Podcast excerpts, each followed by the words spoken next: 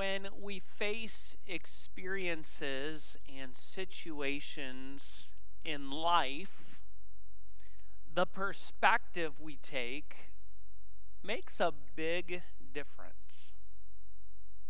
Have you ever found that to be true?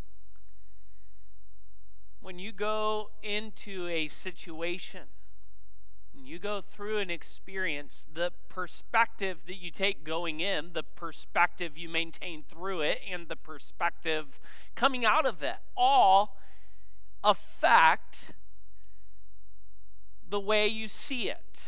That's what perspective is. And it makes a huge difference in how we act, how we react as we go through those situations and experiences. One illustration that may help you to understand the thought happened as the Standard Oil Company many years ago. A senior executive of the company was responsible for making a poor decision that cost the company $2 million. At the time, the company was being run by John Rockefeller, and there was going to be a problem because of it.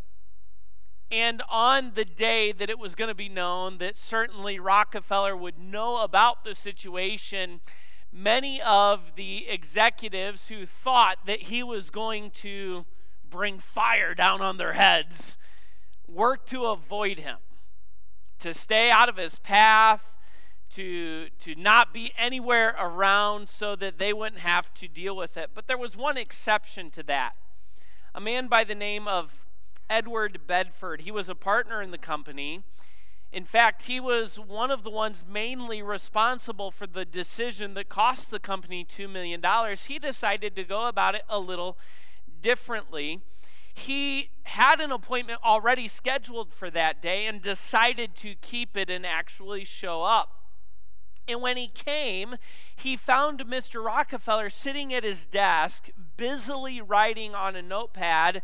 And Bedford thought, surely it's about to come down.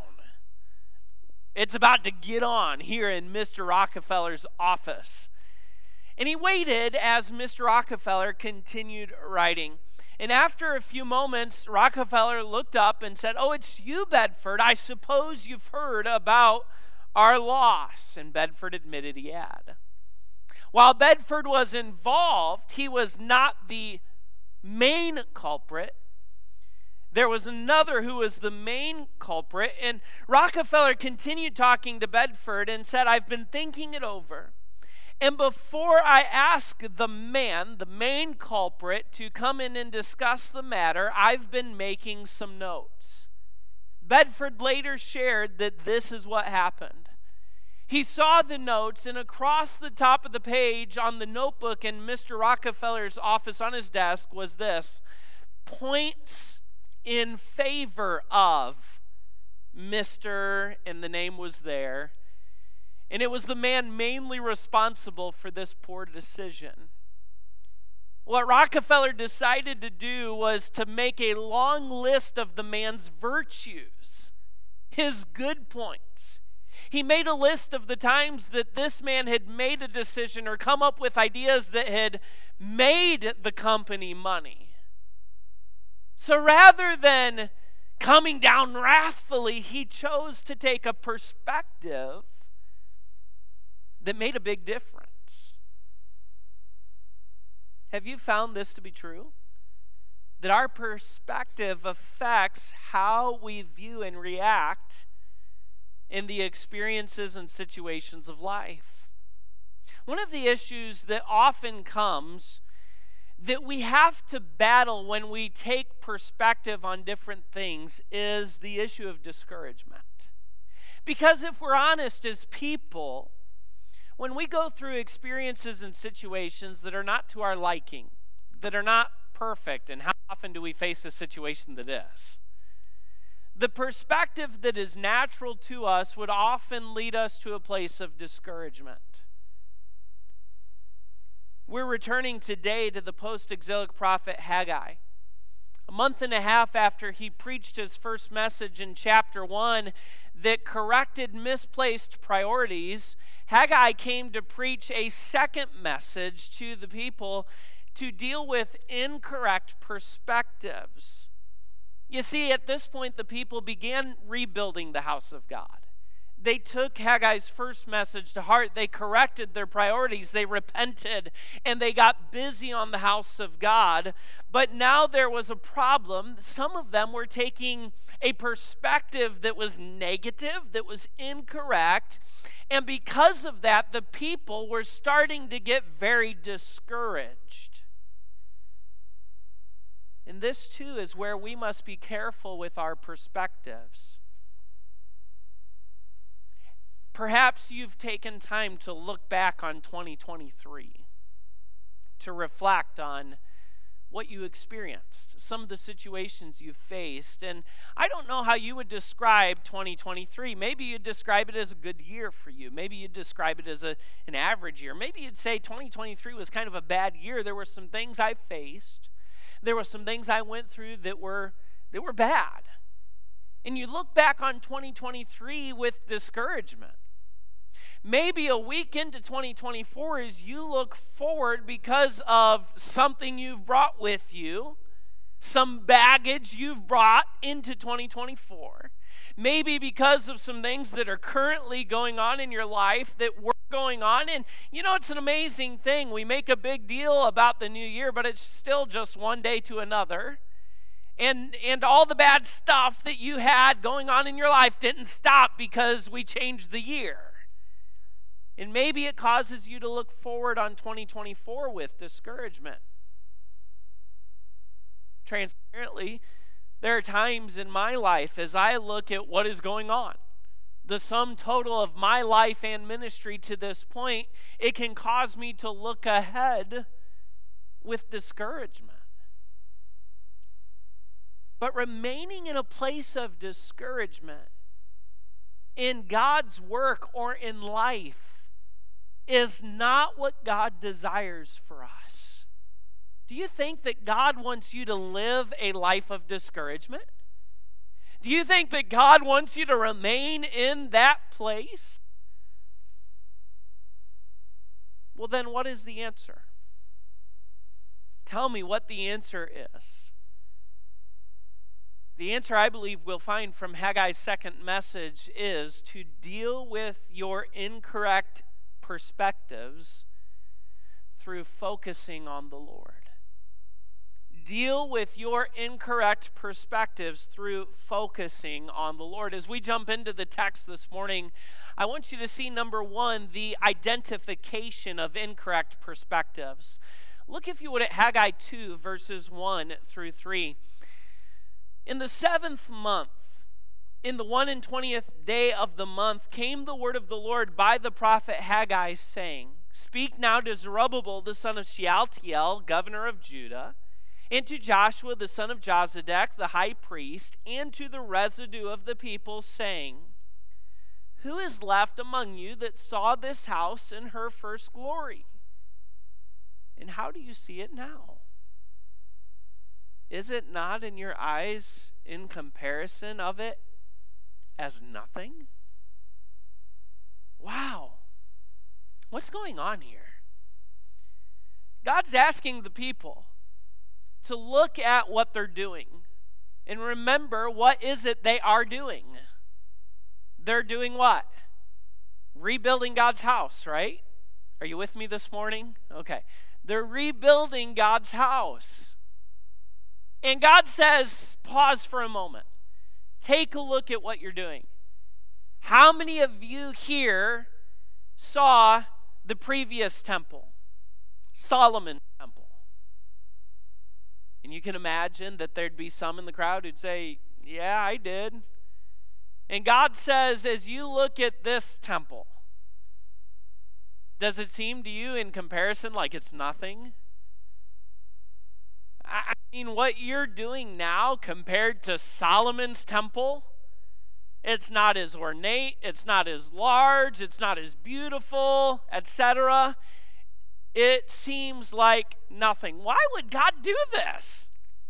It almost seems in Haggai like God is trying to be the one inspiring discouragement. But what is going on is actually in relation to something that had happened 16 years earlier when they first came back and started the work. In Ezra chapter 3, we read in verses 8 through 13. We'll not read the entire text, but what you'll find in these verses is that they started rebuilding and they were doing the foundation. And the Bible says among the people there were older men who knew Solomon's temple, who had been there, who had seen it. And then there were younger men who had. Uh, they were perhaps born in captivity. And they had not seen the glory of Solomon's temple. They hadn't seen the beauty, the ornateness of it. And what happened at the end of Ezra chapter 3 and verse number 13, 12 13, is that the older men who had seen the glory of Solomon's temple, they're weeping. They're crying. They're bawling their eyes out. And then the younger men who hadn't seen Solomon's temple as this temple is, the foundation is being laid, they're crying out for joy. Praise God at what he's doing among his people. And the Bible says that noise was so loud and so confusing that people who were just hearing it could not discern what the noise was.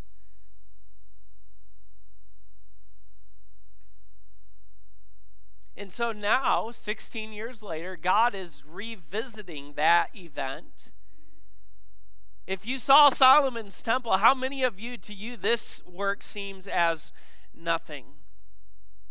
Haggai, as led by God, knew man's tendency to compare the present work to the previous work. And God knew that this would lead to discouragement with the perspective they had.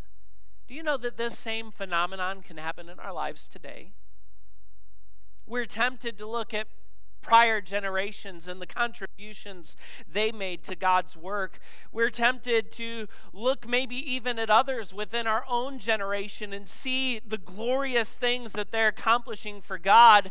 And then we compare it to perhaps our own insignificant contributions and we get discouraged. We're tempted to think, well, if only I lived during that time frame or if I only I had these resources available to me, then I could do something of more significance. Then it would be worth my effort to serve the Lord.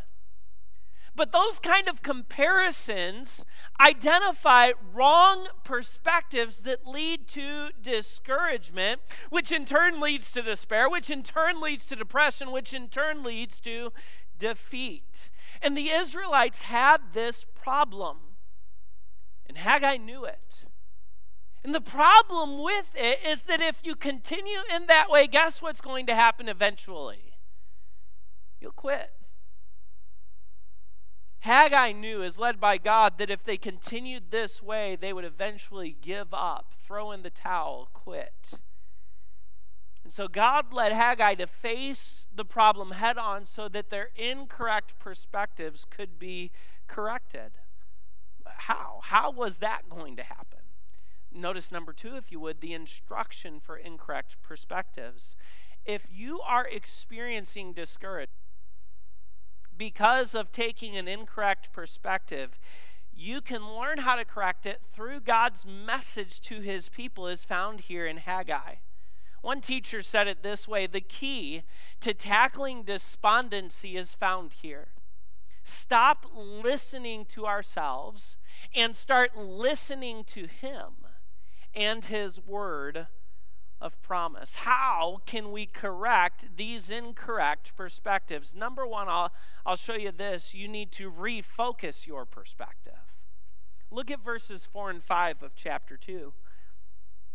God says through his man to these people, Yet now be strong, O Zerubbabel, saith the Lord.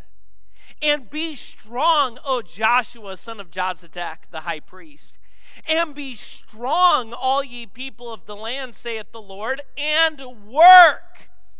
For I am with you, saith the Lord of hosts, according to the word that I covenanted with you when ye came out of Egypt, so my spirit remaineth among you.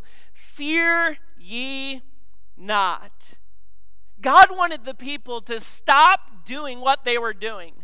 Stop looking at the temple. God asked them to do it here, but it was for this purpose to get them to stop. He knew it was already going on. It was going on 16 years earlier to the point where some cried, and those who hadn't seen Solomon's temple uh, cried for joy. And, and there was this confusion and, and discouragement among the people. And so God is saying, Stop. Stop looking at what you're doing. Stop looking at you. Stop looking at your resources. You need to keep working. You need to be strong. You need to not fear. And certainly fear was present among them, wasn't it? One commentator wrote Fear gripped many of the returnees. Fear that God had written an eternal Ichabod over Jerusalem. Do you remember that? Before they were taken captive and the glory of God departed from the temple, and the, the priest's wife named her son as she was dying Ichabod, the glory has departed. They had fear that no amount of praying or piety would induce God to bless them again, fear that the whole endeavor was in vain, fear that the political enemies would in fact win, fear that all was lost. We can stop right there and ask ourselves the question do we have the same fears? Do you fear today that God won't work? like he has in the past? Do you fear today that God won't save like he has in the past? Do you fear today that God won't bless like he has in the past? Do you fear today that God has, has removed some of his power, some of his spirit from his people and from his churches so that we can't move forward today? Do you fear that your work is in vain, that it's not going to amount to much, if anything? Do you fear that the political opposition that we see out there in the world is too great, that we can't or won't accomplish anything for God? Do you have that kind of fear today? That perspective that leads to discouragement, that ultimately leads to quitting. By the way, the timing of this message was important. We know the exact day on which Haggai preached this because it tells us in verse number one. It was delivered on what would be on our calendar October 17th, the last day of the Feast of Tabernacles. This feast was a feast set aside to praise God for his provision through the harvest. Remember his salvation, his provision as he led them through the wilderness after delivering them from Egypt. It was also when Solomon dedicated his first temple. So, all of these things are going on as these people are looking at what they're doing and comparing it. But God was making a point. His work was being and would be done.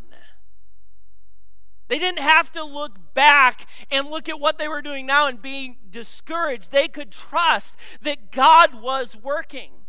Friend, do you ever grow discouraged by an apparent lack of fruit? The constant adversity and challenges that you face, a sense of insignificance when you compare your efforts or your, your fruit to that of others? If so, then God's message is for you today to be strong, to continue the work, to be courageous instead of fear. And remember this it's not our performance that matters, but His. Ultimately, it's not about you, it's about Him. And that's the second thought here. Not only refocus your perspective, but rely on God's performance. You know what's amazing about this? God asked them that question Who saw Solomon's temple? Yeah, I did. Does like this is nothing in comparison. Yeah, God, that's why 16 years ago when we started laying the foundation, I cried because it seemed like nothing. And now God's going to make a point. As you look through this message in Haggai 2, verses 1 through 9, you know what you find over and over and over again? It's not God saying, well, if you would this, and if you would that, and if you would be this, and if you would be that, over and over again. It's God saying, look at me. Here's who I am. Here's what I'm going to do. It's about Him. Look, if you would, here as we see this. And what it draws us to do is to refocus on the Lord. When we refocus on the Lord, we'll be able to rely on Him and what He does. Notice, if you would, the Bible says here that God pledged His presence. In verses 4 and 5 again, notice this of Haggai chapter 2, verses 4 and 5. Yet now be strong, O Zerubbabel, saith the Lord, and be strong, O Joshua, son of Josedech, the high priest, and be strong, all ye people of the land, saith the Lord, and work. Why?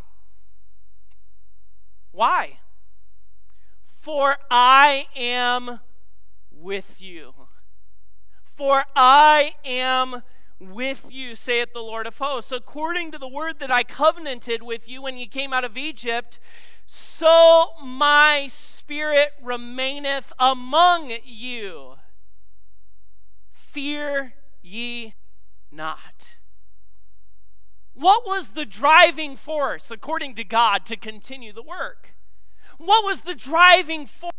Inspiration, the encouragement to continue doing what they were doing according to God. It wasn't because you've got this and you've got that and, and I've got this going on and all. No, it was none of that. What was it?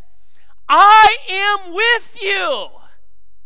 You can keep going. You can keep doing, and you don't need to be discouraged about it because I am with you.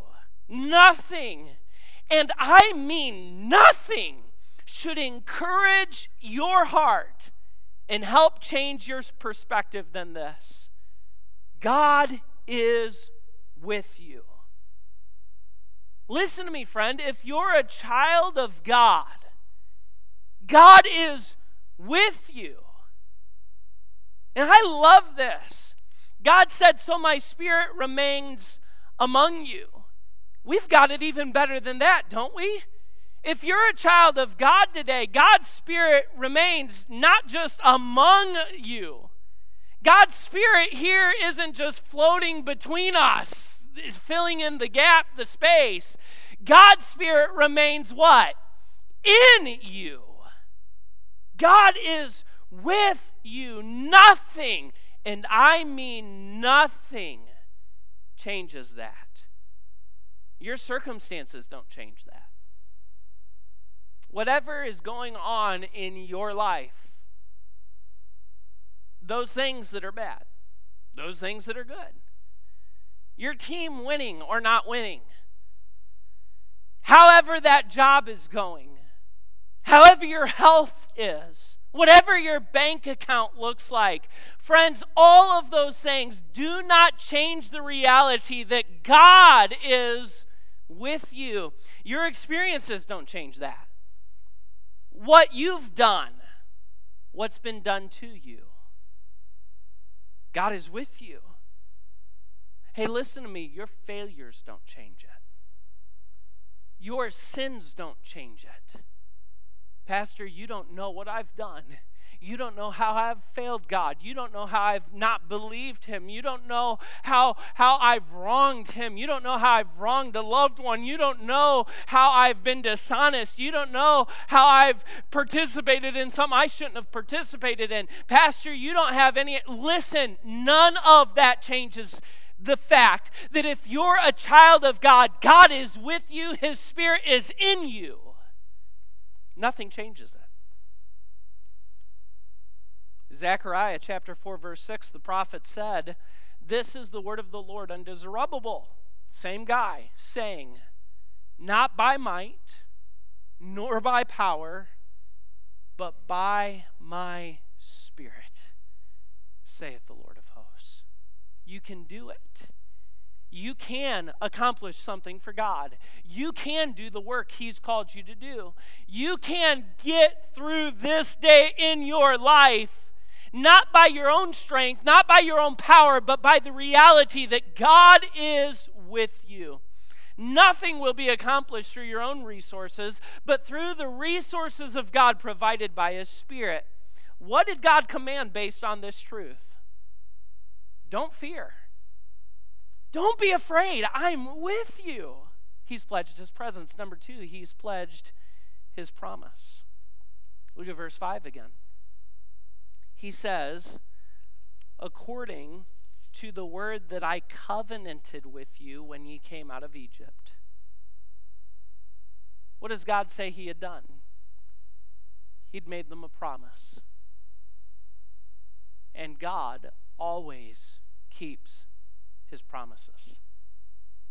Friends, you look through the Word of God cover, there are literally thousands of promises in the Bible. God has never failed in relation to any single one, and many of his promises apply to believers. You, if you're a child of God, here and now in your life, and you can trust his promises. How can you trust his promises? Well, because of his character. God's not a man, God doesn't lie, he always keeps his word. You can trust his promises because God does not change. He's immutable. He's the same yesterday, today, and forever. You can trust his promises because he is wise. Do you understand today that his promises are the best they possibly could be? God, in his infinite wisdom, when he makes a promise, it's the best promise that he could possibly make. He won't ever come to a place where there was some better promise he could have made to us. God has pledged himself to you. He's pledged himself to me in so many different ways. Trust him for it. What do God's promises mean to you? Do you really give it much thought? How often do you find yourself claiming the promises of God? When you face different things, when you go through situations and problems of life, when you are discouraged because of the perspective you've taken, how often do you come back and refocus your perspective on God by claiming a promise? God's presence, along with his promises, provide for us to not fear. Don't be afraid. Number three, I want you to see this. He has pledged his plan. In verses 6 and 7 of Haggai 2, we read this For thus saith the Lord of hosts, yet once it is a little while, and I will shake the heavens and the earth and the sea and the dry land, and I will shake all nations, and the desire of all nations shall come, and I will fill this house with glory, saith the Lord of hosts. Verse 9 The glory of this latter house shall be greater than of the former, saith the Lord of hosts, and in this place will I give peace, saith the Lord of hosts. He's pledged his plan. Now, verses 6 and 7 may seem a little out of place. What's God talking about? Shaking the earth, shaking the heavens, and all of these things. Interestingly enough, verses 6 and 7 of Haggai 2 are the only portion of Haggai that is quoted or repeated in the New Testament. And it's quoted or repeated in light of God's yet future judgment on the world. Often, when God speaks of shaking the heavens or shaking the earth, he uses that type of terminology in the sense of judgment. So, God is talking about something that is yet future. What is God making clear to his people here? He has a plan and he is working his plan. But in the meantime, God has a message for those who had taken a wrong perspective that had led to discouragement. God has a message for those who, who looked at Solomon's temple, knew it, and, and looked at this temple and said, This temple is like nothing compared to that. What was the message? God said, This house that you say is like nothing, this house that 16 years ago you wept and cried because it wasn't like Solomon's temple, God said, This house I'm going to fill with my glory. This house, the glory of this house will be greater than the glory of that house. You're, you're focused on the, the beauty. You're focused on the size. You're focused on the amount of gold. You're focused on the decor and the ornateness of it. God says that's not what matters. What matters? my glory. And this house is going to be filled with my glory. This house is going to be greater than that house. Wow. Even though it's smaller? Yeah. Even though it's not as ornate? Yeah. Even though there's not as much gold? Yeah. Even though it doesn't have the same level of decor and furnishings? Yeah. This house will be greater. Why? Because it's not about all that, it's about His glory. And by the way, there, there very likely is, as God is speaking of things yet future in this text, God has something in mind too. Something's going to happen in this house that didn't happen at Solomon's house. You know what that is? Jesus is going to show up and visit this one. Jesus didn't visit Solomon's temple. But oh my, you read the Gospels and you know what you find? Jesus showed up and visited this temple. The greater temple showed up and visited. So God has his plan and we can trust him for it. Number four, notice this He has pledged his provision. Look at verse 8. The silver is mine, the gold is mine, saith the Lord of hosts. Uh, what are you talking about, Lord? What, what, do, you, what do you mean? The people were concerned. Even as King Cyrus had provided materials for them, even as King Cyrus had provided resources for them to rebuild the temple, they knew they didn't have the wealth that Solomon had. They didn't have treasure laid up in store like King David had laid treasure up in store so that when his son came to the throne, he would already have all these resources to use. They knew that even as they reached into their own pockets, they would never be able to bring enough like the people of Israel had brought when King David encouraged them to as they prepared to build Solomon's temple. But what does God remind them? all those things that you're worried about, it all belongs to me. All the silver you think you lack, all the gold you think you lack, I've got it. I've got it in store, I've got it in abundance. It's mine as all things are mine. And so God was showing them they didn't need to re- worry about resources when they served and knew the God who owns all things. Friends, as you and I go about our lives, as we go about our work for God, we don't need to worry about resources when we know and serve the God who owns everything. Don't you think that God can take care of those things that you're so wrapped up about, concerned about? And then notice, if you would, finally, oh, what's the ultimate answer to discouragement? Notice this God has pledged his peace. God has pledged his peace.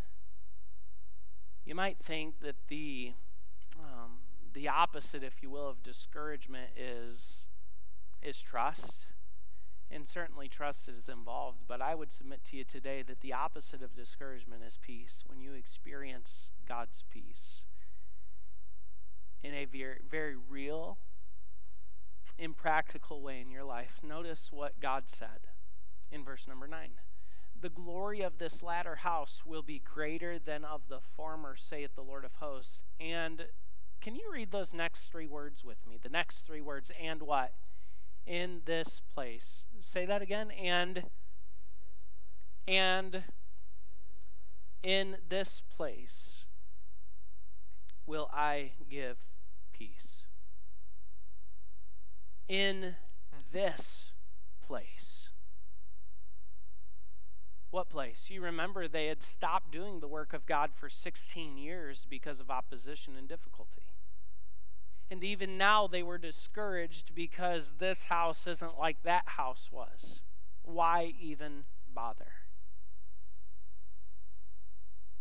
It was discouraging. It was difficult.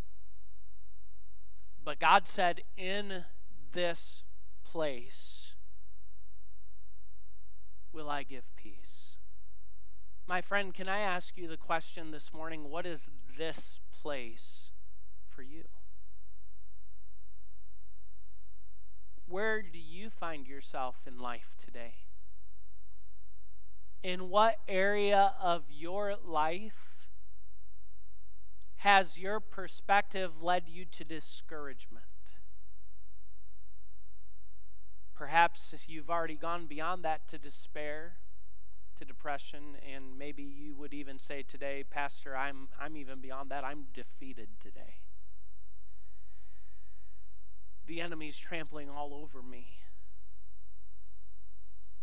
I'm, I'm living defeated. Can you speak peace in that place? Pastor, I don't know if I can.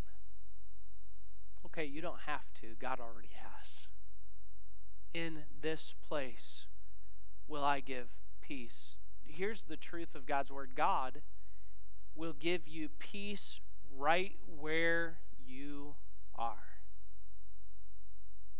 That, that part of your life that constantly is a bother. That intrusive thought that pops up again and again and again. And every time it does, it drives you to fear, it drives you to insecurity, it drives you to anxiety. That experience or that situation of your life, that every time that person's name is mentioned, or every time that reveals itself in your life in some way, every time that it comes up in conversation, it hurts, it bothers, it, it, it digs at you, and it, it just pushes you to a place of discouragement. It pushes you to a place of insecurity. It pushes you to a place of pain. God says, in this place, in this place, will I give peace. You say, Well, Pastor, that promise isn't for me. Okay, then I'll give you one that's for you. Jesus spoke to his disciples in John chapter 16. And do you know what he told them? This world, you're going to have tribulation. After I leave, they're going to drag you before courts and before before leaders and they're going to mock you. They're going to hurt you. They're going to imprison you. They're going to kill you. But in the middle of all that, my peace I give you. My peace I leave with you. Believe in me. You know what? It's an amazing thing God will give you peace right where you are when you correct your perspective and focus on Him. You've heard me quote it again and again. Be careful for nothing, but in everything, by prayer and supplication with thanksgiving, make your requests known unto God, and the peace of God, which passeth all understanding, shall keep your hearts and minds through Christ Jesus. That promise is for you. So, what's that place in your life? If you can't speak peace, that's fine. Then let Jesus speak peace over you.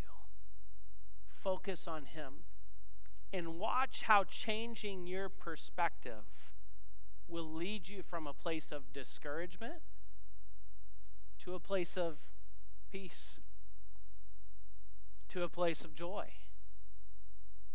to a place of determination. I wonder today who's dealing with incorrect perspectives and been led to discouragement because of it. If that's you, Haggai's message is for you today. God's pledged all of these things to you. Will you believe Him? Will you claim what He's given? And promised.